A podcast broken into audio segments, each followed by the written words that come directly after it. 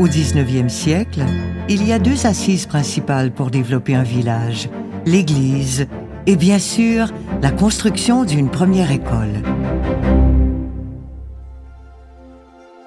Comme le rapporte sœur Marie-Ursule sans chagrin et d'autres sources à l'époque, une première école bilingue est érigée en 1835. 35 ans plus tard, la paroisse s'est développée et on dénombre alors 42 enfants. On a besoin de plus d'espace. Alors les commissaires créent un deuxième arrondissement scolaire qui accueille une nouvelle école dans le hameau La Branche, au nord de la municipalité. En 1836, les terres à bois de Sainte-Brigitte de Laval sont suffisamment attrayantes pour séduire les hommes d'affaires de l'extérieur. Joseph Lamotte, qui habite plus au sud, à Beauport, fait la route jusqu'à Sainte-Brigitte de Laval pour mettre la main sur une terre de 15 arpents. Il y construit un premier moulin à scie stratégiquement situé sur le bord de la rivière Montmorency. Au cours des années suivantes, l'exploitation forestière prend de l'ampleur, bien souvent au détriment de l'agriculture, comme le décrit l'un des habitants du village, Petit Thomasin. Après l'ouverture des chantiers, la demande a augmenté et on y ajouta la pulpe de bois. Le bois devint la source principale d'entrée d'argent à la maison, ce qui a nui à l'essor de l'agriculture.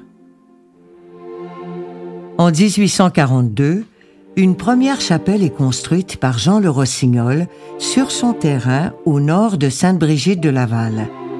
La chapelle se situe à un endroit connu autrefois sous le nom de Côte de la Chapelle, près de la rue de la Pépinière, un emplacement stratégique en raison de sa proximité avec la mission de Saint-Martin dont le chemin passait dans ce secteur. C'était plus pratique pour le curé qui servait plusieurs paroisses.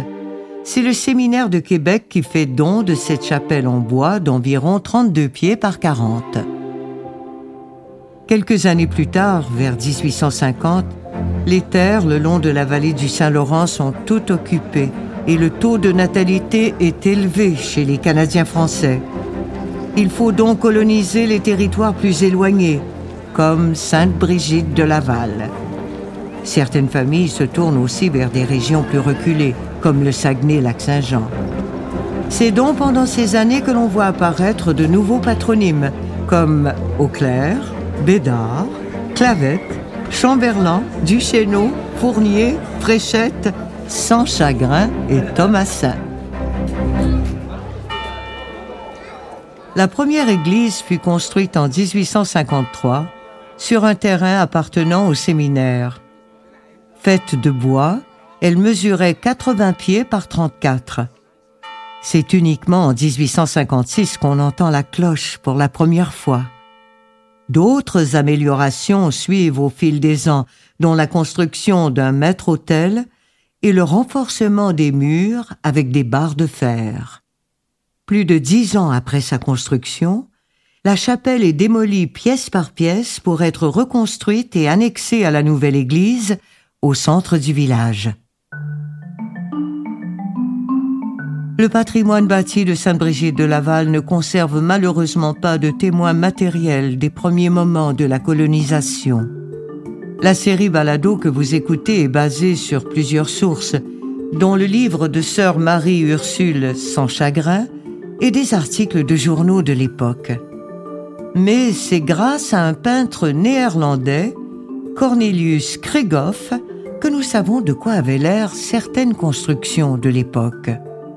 Dans les années 1860, il entreprend de visiter Sainte-Brigitte de Laval pour s'inspirer des paysages et des habitations le long de la rivière Montmorency afin de créer trois magnifiques tableaux qui représentent le patrimoine bâti. La maison de colonisation est assemblée avec des murs en pièces sur pièces, reposant souvent sur de courtes fondations en pierre. Elle est revêtue de planches épaisses. Le toit est généralement recouvert de bardeaux de cèdre ou de pin. Le foyer et la cheminée peuvent être construits en maçonnerie de pierre ou en mortier de terre. La maison contient souvent une seule pièce, peu d'ouvertures, quelques petits châssis vitrés et la porte est souvent un assemblage de planches. D'abord, il s'agissait d'abattre les arbres, non seulement pour défricher le terrain, mais pour se procurer du bois de chauffage et surtout le bois nécessaire à la construction de la maison. Une toute petite maison, d'une seule pièce, faite en bois rond ou carré. Oui, une seule pièce, pas de chambre. Un lit dans chaque coin. On séparait les lits des garçons par une croûte. Jamais de peinture. On lavait les murs. Une fois que le bois dont on avait besoin était enlevé, on brûlait le reste et sur les cendres on semait le grain et les patates. Les habitants abandonnent généralement la maison de colonisation pour en construire une plus grande et permanente.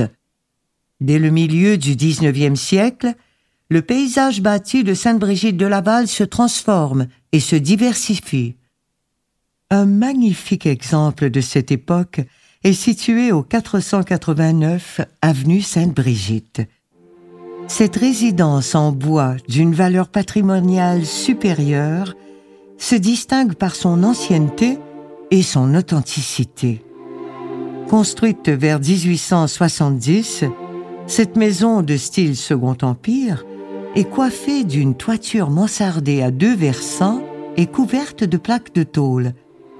Elle possède des lucarnes à pignons, des fenêtres à battants et à grands carreaux en bois, ainsi qu'une porte à panneaux de bois.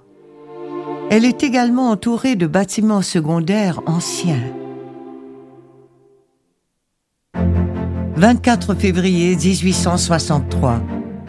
La paroisse de Sainte-Brigitte de Laval est fondée. Monseigneur Charles-François Baillargeon lui donne le nom de Sainte-Brigitte en l'honneur de Sainte-Brigitte d'Irlande, en hommage aux premiers colons irlandais qui composent la majorité de la colonie. Son premier curé est l'abbé Hyacinthe Gagnon. 11 février 1875. C'est officiel. Un décret ministériel proclame la constitution de la municipalité de Sainte-Brigitte de Laval. Le nom de Laval a été ajouté au nom canonique en souvenir de Monseigneur François de Montmorency-Laval, premier évêque de Québec. Sainte-Brigitte de Laval est composée de 103 familles résidentes, formant une population de 600 âmes.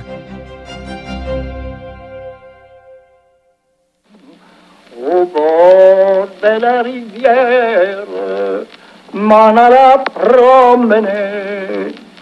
J'ai trouvé l'eau si belle que je me suis. La pêche sur la rivière Montmorency est d'abord pratiquée par ses riverains pour des raisons de subsistance, avant de devenir une activité de loisir et de détente qui rallie jusqu'à la bourgeoisie de Québec. Les voyageurs de passage n'hésitent pas à parcourir plusieurs kilomètres à cheval ou à pied pour venir taquiner l'omble de Fontaine. En juin 1877, une excursion de pêche tourne au drame, comme le rapportent les journaux. On apprend que Madame Falkenberg, veuve du consul de la Suède et de la Norvège au Canada, l'avocat Charles Andrew Pentland, Monsieur et Madame Wolfe et quelques amis se rendaient à Laval pour une excursion de pêche. La voiture de Madame Falkenberg, tirée par deux chevaux, se renversa sur un pont pourri traversant un petit ruisseau se jetant dans la Montmorency. La voiture et ses occupants firent une chute de 15 pieds dans le lit du ruisseau. Madame Falkenberg, victime d'une fracture du crâne, rendit l'âme deux heures après l'accident. Les autorités municipales de la paroisse seront d'ailleurs poursuivies pour négligence dans cette affaire. Quelques années plus tard, un autre incident important marque les Lavallois. Également dans le prochain épisode, pourquoi les Irlandais quittent-ils Sainte-Brigitte? Cette série Balado vous est présentée par Montelier, une eau pétillante québécoise fière de faire partie de l'histoire de Sainte-Brigitte de Laval. Montelier, une source d'ici naturellement équilibrée. Nous remercions également Jean-François Simard, député de Montmorency à l'Assemblée nationale, la ville de Sainte-Brigitte de Laval, le Club Lyon de Sainte-Brigitte de Laval, Joël Godin, député de Portneuf, Jacques Cartier, Ce balado est une production de la Société d'histoire de Sainte-Brigitte de Laval.